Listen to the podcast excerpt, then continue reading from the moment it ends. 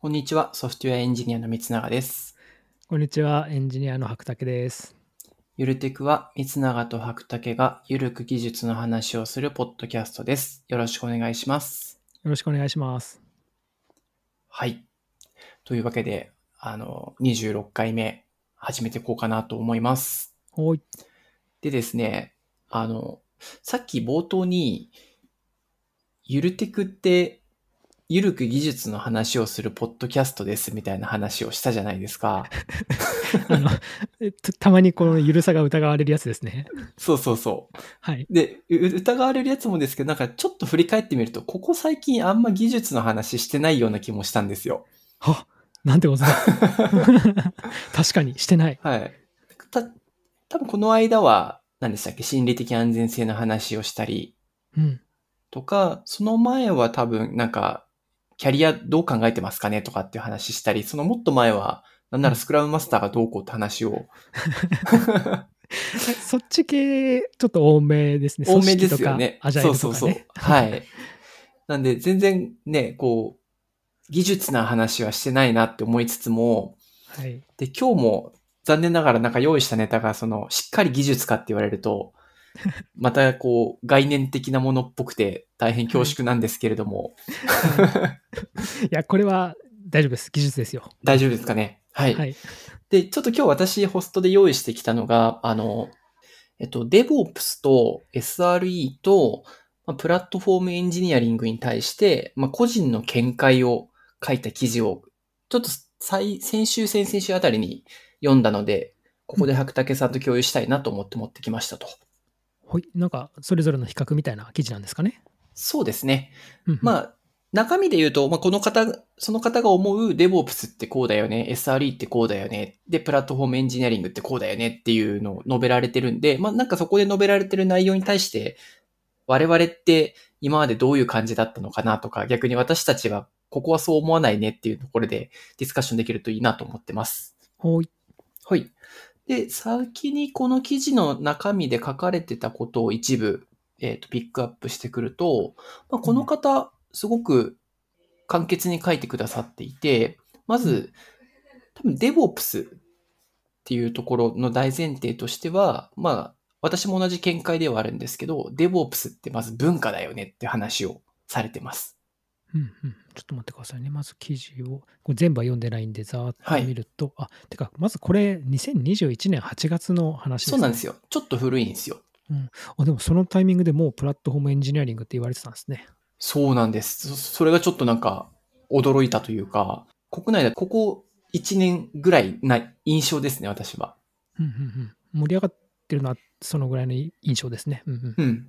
うんうん、はい。はい。で、この方が言うには、まあ、デオボプスって基本的に文化。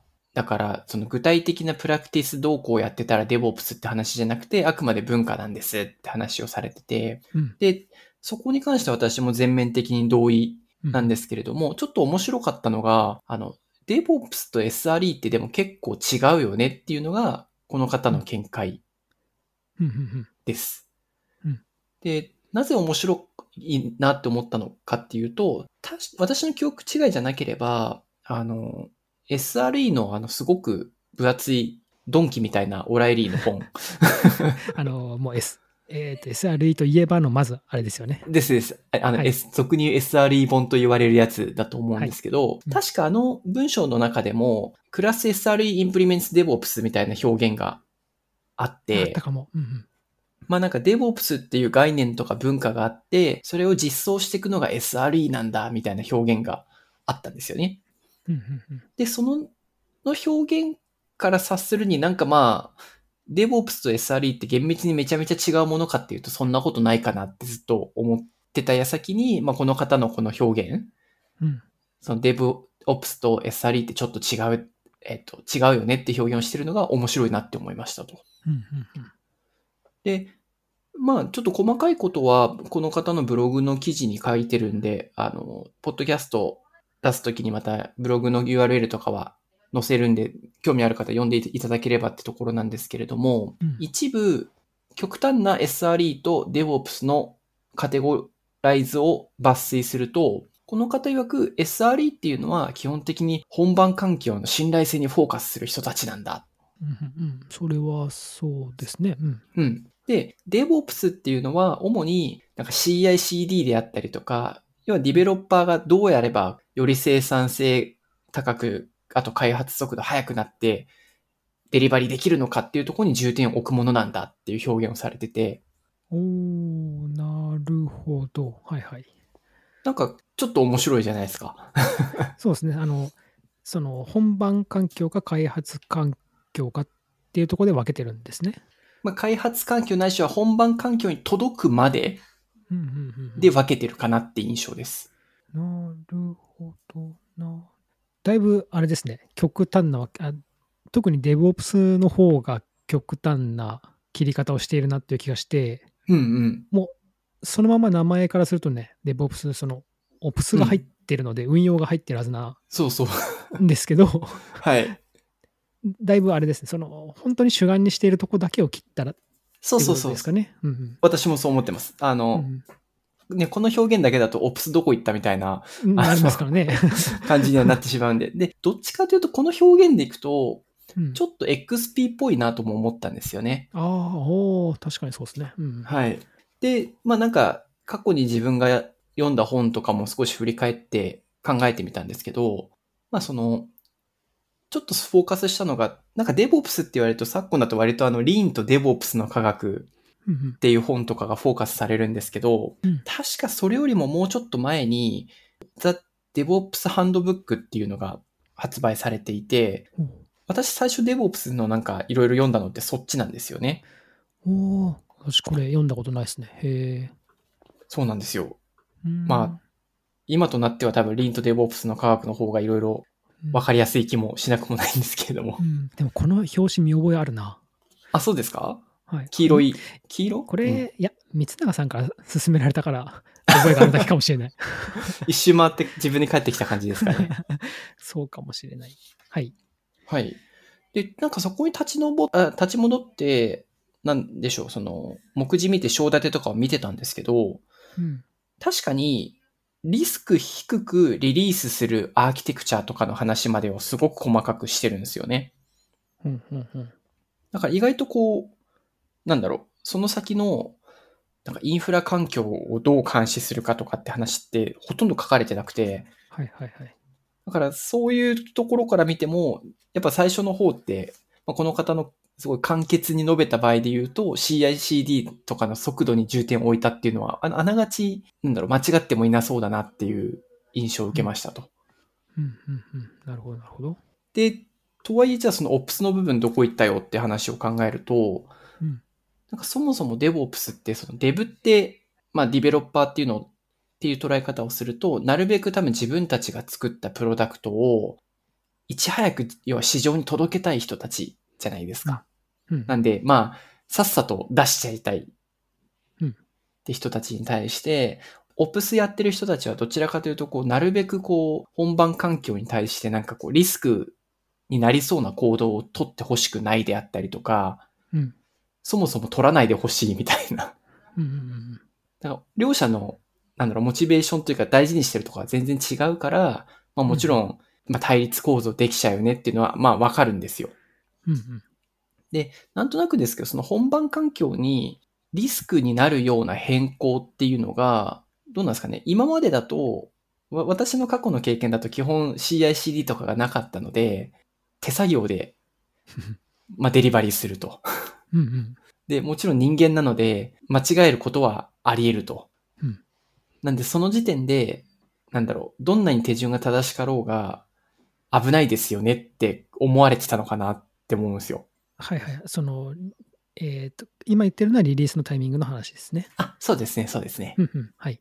で、そこに対して、じゃあ人の手を介さずに CI、まあ、どこの場合で言うと CD か。CD を使ってオートメーションするんで、なんだろう、本番に対するリスクも減るよね。だから安心じゃない。だから DevTops 仲良くできるんじゃないみたいな感じが、最初の頃のその DevOps の始まりなのかなって勝手に今、この方の記事も読んで思ったんですけど、うんうん。なんか白竹さんそのあたりどう思われますえーっと、そうですね。じえーっと、その自分がデブとオプスのうん。対立があるっていうのはもちろんそこを今三沢さんがおっしゃったような話だというのは認識してるんですけどはい。デブオプスだとなんだろうな自分がその多分対立構造の解決をやる文脈として強く思ってるのは SRE の方かなと思っててほうほうほう。あのエラープジェットがあるじゃないですかありますね。うん。あれは今言ったような対立構造あのなんだろう変化を、うん。えーと起こす人と防ぎたい人のはいちょ調整をするためのツールというか、ものだと思ってるんですね。確かに確かに。ーで、DevOps は、なんかどちらかというと、そういうそのモチベーションの違いというよりも、うん。なんか組織的に分離されているところをこうあのフォーカスした話だったと記憶はしていましたね。ああ、なるほどなるほどう。ん、でこれ見て、あもう DevOps の時代からそんなこと言われてたんだって思いました。なるほどね。うん、自分が最初に DevOps っていう話を知ったときは、なんか大企業とかで、はそのい。デブの、えー部署とオプスの部署が違っているからうん。ななんかこう速度のある動き方ができなくてみたいな話からはいはこう出てきたもんだと思っていたのでうんうんうん。なんかこういうそのモチベーションの違いもすでにあったんだなっていうのは今初めて認識した気がします。なるほど。か、その、デブとオプスの対立の部分を、うんまあ、か緩和させるというか解決するのが SRE の文脈っていうのがすごく、今の白竹さんの表現、私もしっくりきたんですけど、なんか、その時点で、やっぱあれですよね、こう、デブオプスと、変な話、SRE ってやっぱ、くっきり分けられないじゃないですか。そうですねあのかなりその被ってるところはありますよね。うんうんうんただ、あれか、この方も述べてる、その、あの単純な2つのカテゴライズって、やっぱ、え、とはいえ SRE がより重点を置いてるのは、本番環境に対する信頼性で、みたいなうんうん温度感なんですかね。そうですかね。うんうん。きっとその、SRE だって別に CICD やんないわけじゃないし、みたいな。うんうんでもそれ以外にもやることは、あの、重点を置く場所はいっぱいあるから、まあ、この頃からの DevOps と SRE って実は結構交わってるんだけど交わってなさそうなとこもあるよっていう感じなんですかね。うんうんうん、確かに。あんまりあれですもんね。この人が言っているかわかんないですけど、SRE がはそいの。開発生産性を気にしているっていうのはあんまりなんかイメージないですもんね。うん。強いて言えば、あれですよね、提供してるプラットフォームがき原因で、うん、て何か低下してたら気にはするぐらいですよね。そうですね。うん。うん、なんか SRE 広いからそこまで考えるかもしれないけど、そうですね。開発生産性の方まであんまりそんなに気にしてない感じがするな。確かにそう言われてみるとってとこですね。うん。DevOps はその辺が結構主眼ですもんね。うん。うん。まあ、ね、リーンとデボプスの科学とかでも出てくるように、フォーキースとかも指標としてうん。提示されてますしね。ですね。まあ、っていう、なんかちょっと、割とデボプスと SRE に対して、なんでしょう、アグレッシブな分け方をうんうんされてる方だなっていうのが、まず最初の面白かったところです。はい。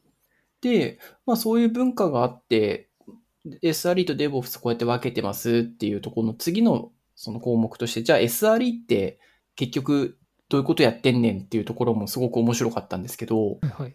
このブログの内容だと、まあ、基本的に本番環境にフォーカスするんですっていう話ではあるものの、じゃうんあとはいえその本番環境にフォーカスするって何すんのじゃないですか。確かに確かに。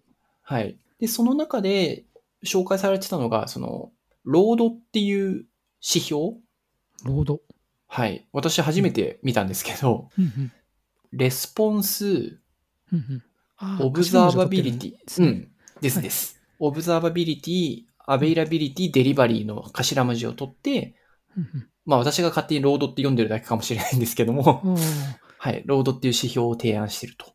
あー ROAD ですね。はい。ですです。うんこの指標を見たときに、まあ、なんか確かに自分たち、えっと私た私が今所属している組織って SRE チームがいるんですけれども、はいなんか自分たちの組織がやってきた SRE 業って、その当時は別にロードっていう指標を全く意識してたわけじゃないんですけど、こういうことやってきたなって振り返ってて思って、うーん。うんうんままあ、例えば、その、ロードの D のデリバリーですよね。デリバリーの部分で言えば、最初の頃って、もちろんそういう自動的なデリバリーの仕組みなんて全くなかったので、まず CICD 入れたりとか、うんあとは自分たちの、なんでしょう、インフラ環境に再現性を持たせるために IAC 入れたりとかっていうので、確かにデリバリーやったなと。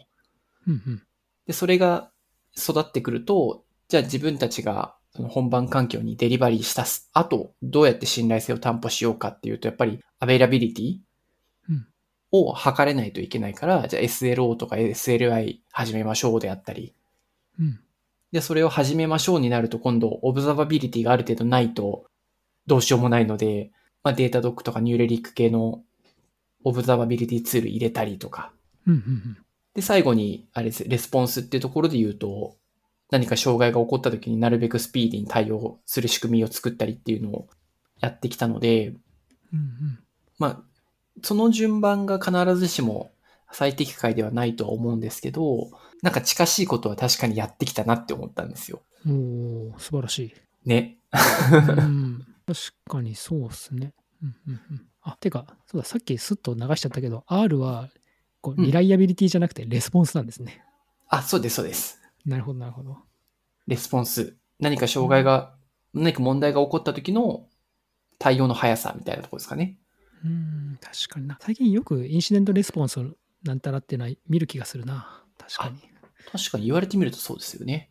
うんうんで、なんかこの辺、別に SRE だからってあんま関係ないかなとも思うんですけど、うんなんか白竹さんこれまで、そのいろんな現場経験されてきたと思うんですけど、こういうの確かにやったな、みたいな事例というかエピソードとかってありますえーっとですね、本当に何にもないところに入れた経験は1回か2回ぐらいしかないですけど、うん。はい。まあ、やっぱり最初はデリバリーから入りますよね。あ、やっぱそうですよね。う。うんん、でその次は、その次はここで言うと、オブザーバビリティに入ることが多いかもしれないですね。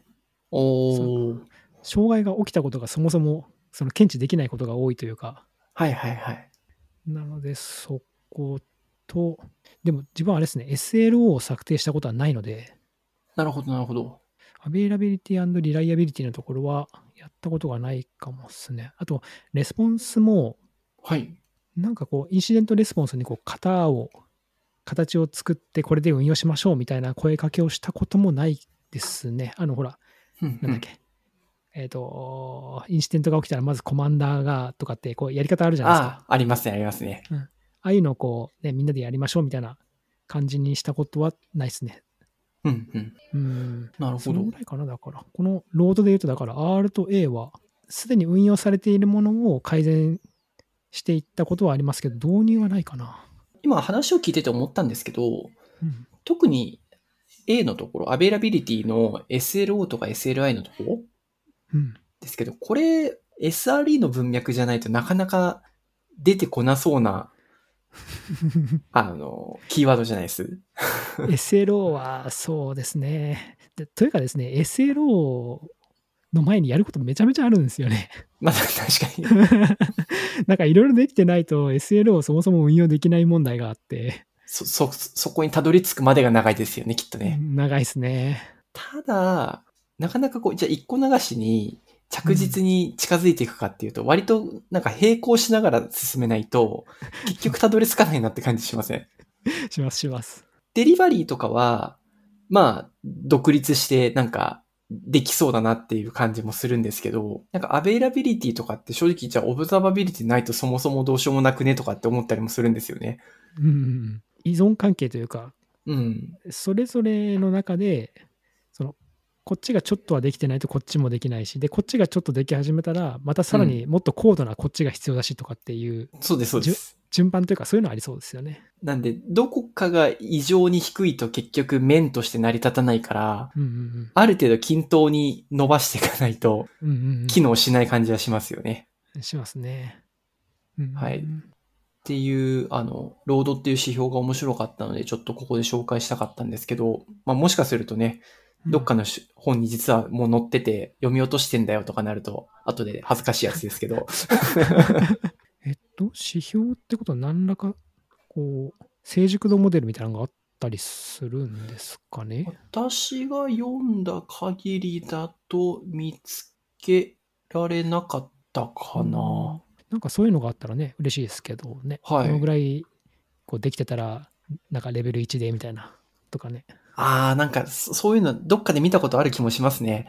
うんそしたらね、あの、こう、はい追っ追っていけますよね、やっていくときにね。追ってきますね。うん確か、私そういうのを見たことあるのは、うん大体あの、何かのオフィシャル、あの、過観測性ツールとかが、公式が提供してるうん成熟度みたいなのがありますね。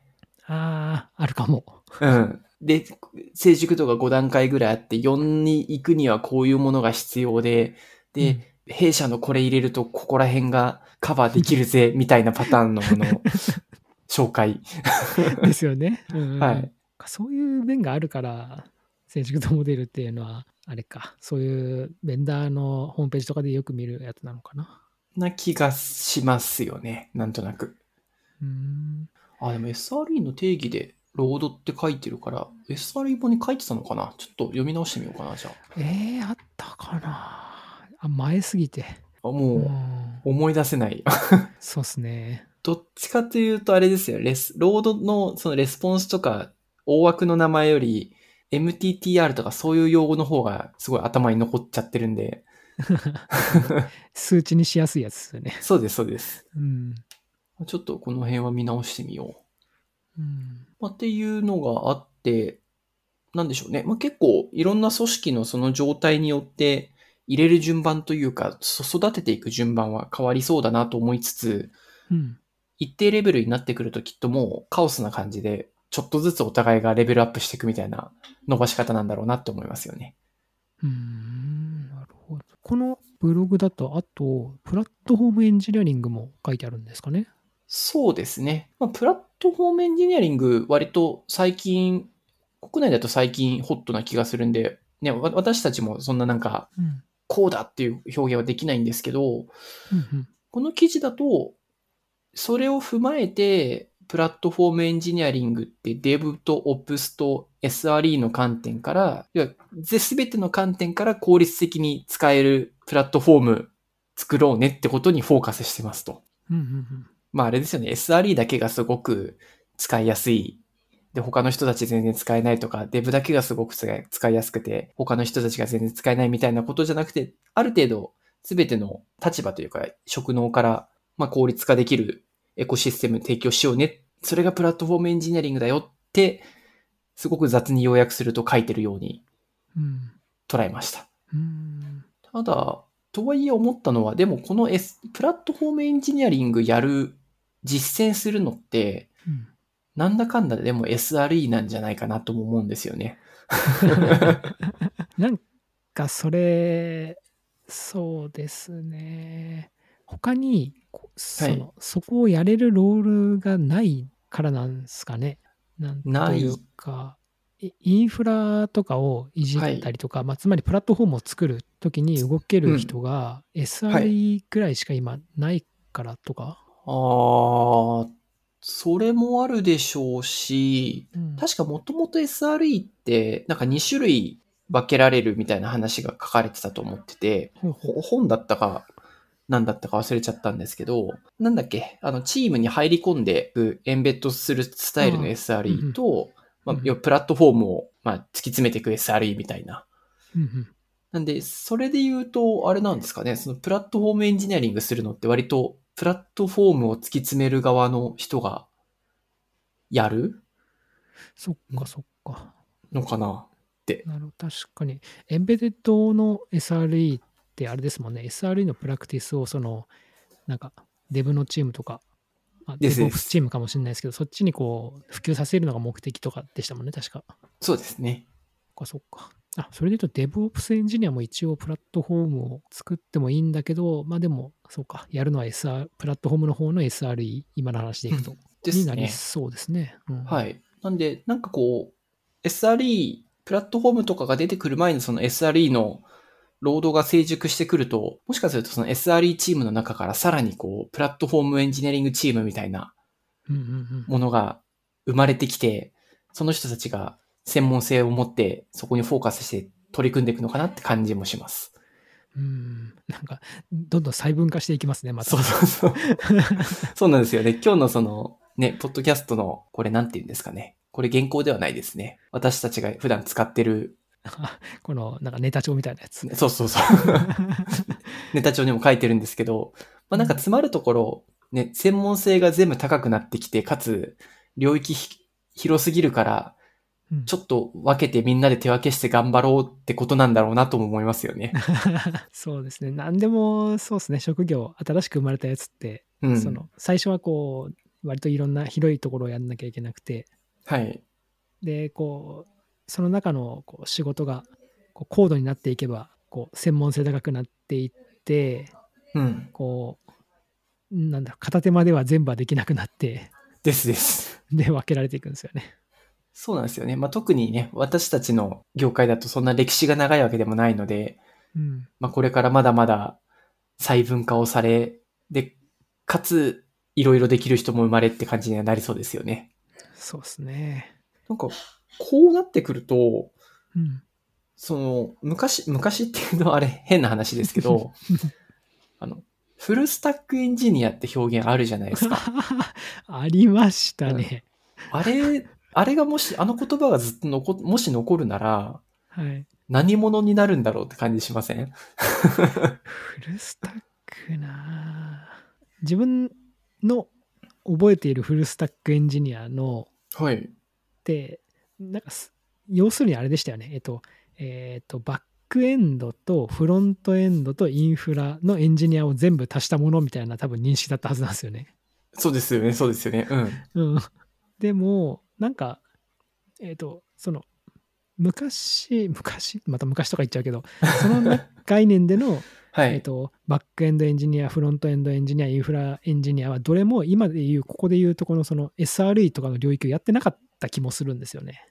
ああ、確かに、それはありそうですね。うん。この辺はうんなんか、ね、オブザバビリティとかっていうのはちょっとえっ、と昔のインフラエンジニアとかがやってたよりも高度な多分可観測性についてやってるでしょうから。うん、うん、うん。デリバリーのため、デリバリーを主にこう仕事としているエンジニアも多分いなかったはずですし、確かに。だからフルスタックよりさらに広い、いろんなことが今あるはずなんですよね。そうですよね。なんか、うん。その、例えばフロントエンドだけ取っても、うん。専門性高い人ってめちゃめちゃ高いじゃないですか。そうですね。うん。で、その人を前に、例えば、あ、ちょっと書くぐらいならできますよって自分がもしなったとしても、なんかはい、フルスタックとは言えないなっいて、あやの ーそうですね。なんか均等にできる人がフラフルスタックでうん、って名乗るんでしょうね。確かに。まあうんバランスがいいというか、ゼネラリストみたいな感じですかね。そうですね。うんうんうんうん。でも大抵の人って、はいそ。のグラデーションがもうもう水永さんも書いてますけどはい。グラデーションがあってそのフロントエンドしか完全にできない人多分あんまいなくて、うん、そうですね。うん、バックエンドもちょこっとは書けるよとかっていう人がほとんどじゃないですか。はい。でバックエンドの人ももうバックエンドしか完全にできないはなくてう JavaScript もんうんまあちょっとなら書けるよっていう人が多分ほとんどですし、うん、うん、うん、だからフルスタックなあもう完全に死後ですね。うん。なんかそんな感じしてきますよね。その、うんまあ、ベン図の、ね、各エンジニア領域のベン図を書いて重なるところって絶対あるじゃないですか。はいはい。まあ、その重なってるとこ全部できますよ、みたいな人が、 フルスタックなんですかね。そういうことか。なんとなく。うんうんうんうん。まあでも、使われなくなりそうな気はしますよね。そうですね。その、もともと指してる意味でのフルスタックは、なんかまあ、はい。無理そうな気もしますしね、全部に対して、うん。うん、その例えば、フロントエンドの、なんかリードクラスの人がはいいるとして、その人とバックエンドのリードと、インフラのリードと、と同等の うん、スキルうんレベルを持っている人、多分存在しえない気がするんだよな。時間が、時間が足りない感じになりますよね。 少なくとも本当一部のスーパーマンしかそんなことは。うんうん。と、なんかちょっとね、今日二人で話してる、話してて、フルスタックってまだ使えるのかなっていうのは考えた方がいいかもしれないですね。うん、使わないでいきましょう。うん、使わないで。 自分たちは使わないでいきましょう。フルスタッフね。はい。はい。あ、あの、決して、なんでしょうね、フルスタックをディスってるとかではなく、おっと、えーとディスってませんよ。ディスってるんじゃなくて、まあなんか、専門性高くなってきたから、フルスタックっていうよりはもしかするとどっかの専門性が強くて、ゆ他のもちょっとできるってぐらいの表現の方がいいんじゃないかなっていう二人の話でした。すごい、うまい、うまい言い方だった。そうですかね。はい。というとこで一旦オチもついたので、はい。で、今回のゆるテクはですね、紹介した記事のタイトルとも同じなんですけれども、DevOps と、まあ、SRE プラットフォームエンジニアリングについて、えっ、と、お話をしましたうん。で、今回感想等あれば、えっ、と、ハッシュタグゆるテクをつけてポストをお願いします。Google フォーム、Google フォームからも感想、コメント等を送れますのでよろしくお願いします。今日はありがとうございました。ありがとうございました。